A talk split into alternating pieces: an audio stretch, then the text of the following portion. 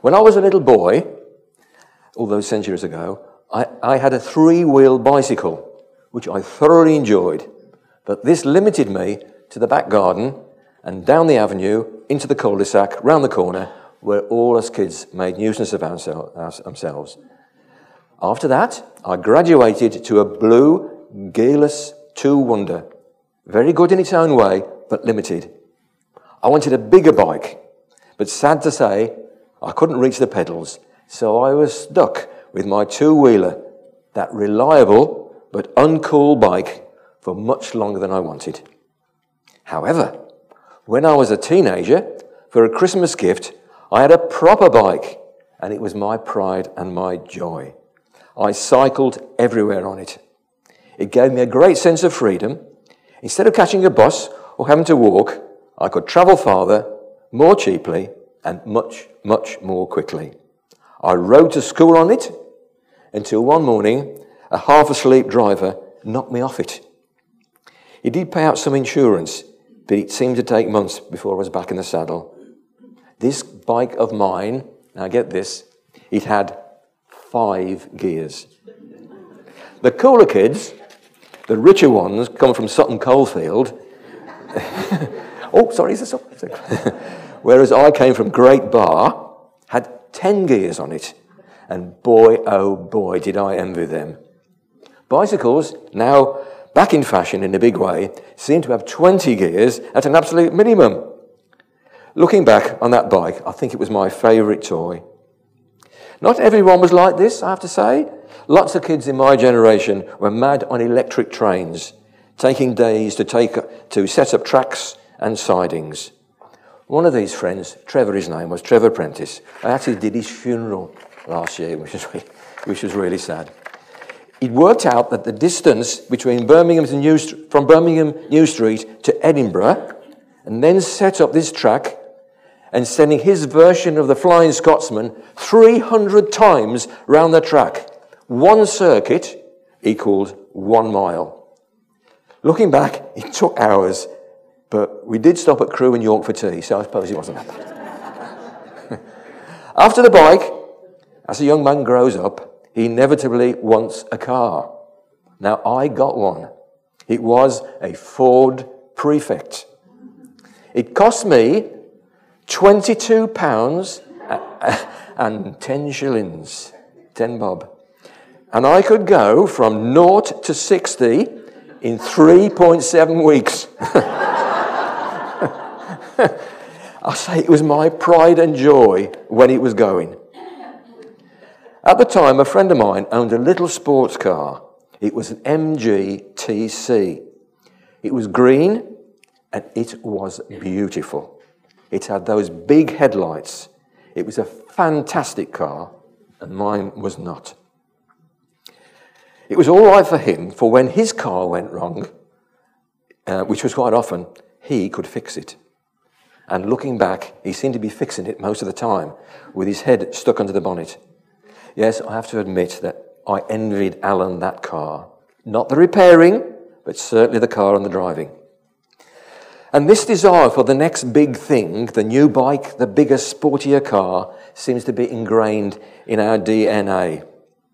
And to a degree, I'm as guilty as the next person of wanting something new and shiny. The problem is, the shine goes off it mighty quickly. But it does look to me that the yearning to keep up with the Joneses is what keeps the Western world ticking over. You can see the anxiety on the faces of people as they rush to work and as they come home exhausted after another weary day. The world thrives on people setting higher and higher goals for themselves and each other, and then worrying if they'll meet them. And of course, when they don't, they feel as if they've failed.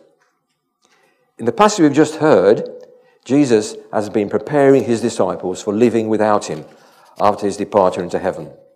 They'd be on their own without his direct supervision.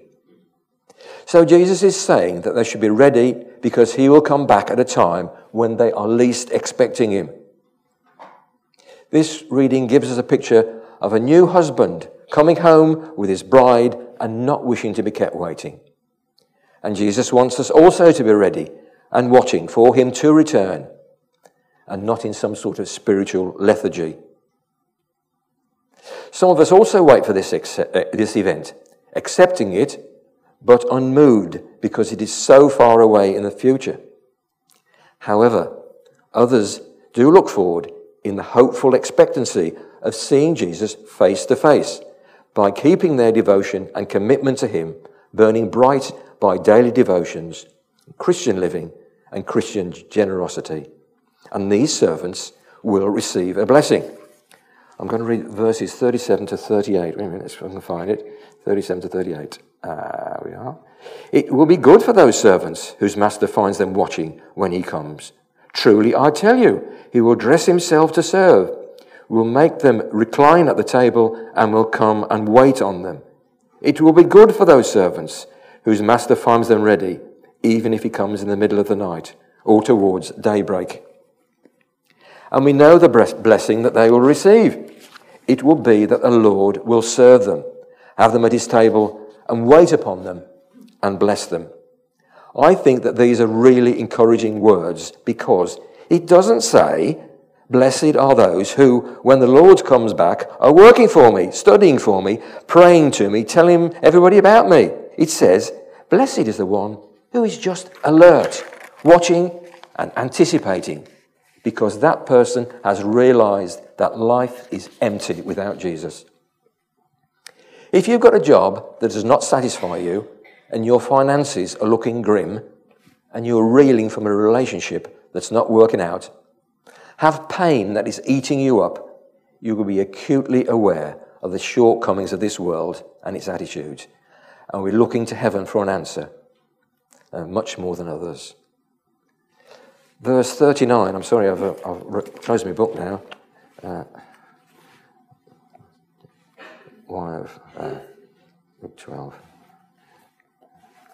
Anyway, this, this verse 39 heightens Jesus' call for readiness by comparing his return to a thief's robbing of a house, thereby highlighting the need for preparation because of the unexpected nature of Jesus' return, catching the owner off guard.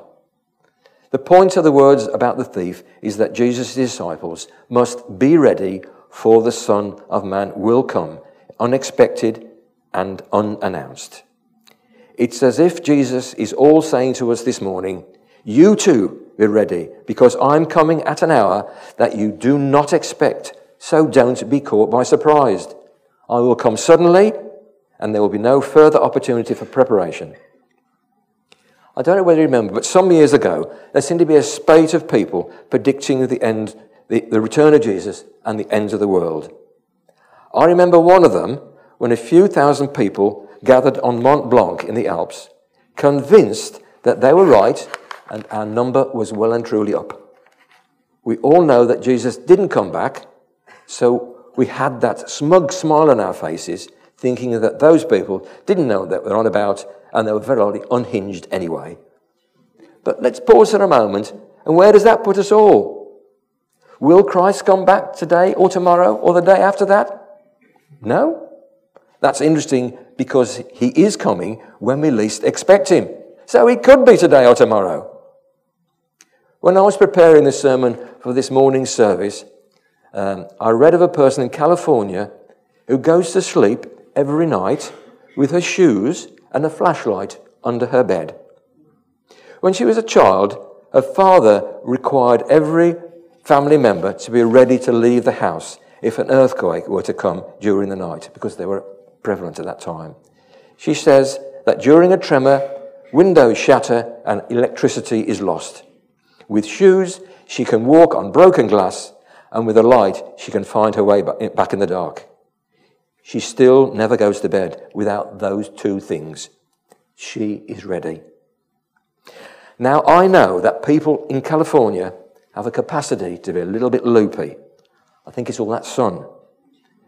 But on a spiritual level, this is exactly what we're talking about. Let's not be lulled into inactivity by the fact the Lord seems to be taking his time returning. We shouldn't have the attitude that we often laugh about. Jesus is coming. Look busy. We shouldn't be like that. We need to prepare ourselves, not in a frantic or desperate manner, but in a responsible one. We all need to accept that we may well reach our life's end before Christ returns. So don't wait until the doctor tells you you've got three weeks to live before putting your affairs in order and starting to live like a Christian should do. Or give your money to charity or whatever it ought to be. So start today. One day, while St. Francis of Assisi was quietly hoeing his garden, he was asked, What would you do if you knew that you only had one day to live? St. Francis paused and replied, I think I'd keep on hoeing my garden. Our long life ought not to determine our day to day agenda. We are daily to do those things which seem right and diligent and without panic.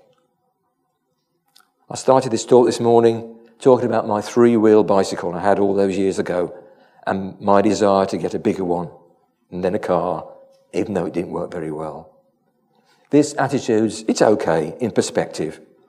We have all been given this life to enjoy its blessings, and cycling and driving that car when I was that age was certainly one of them. And we all need to remember to build up treasure in heaven where no thief can get at our things and, lo- and moths are no more.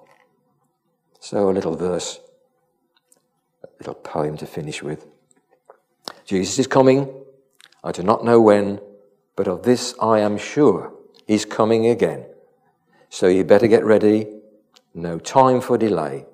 For Jesus is coming. It may be today. Amen.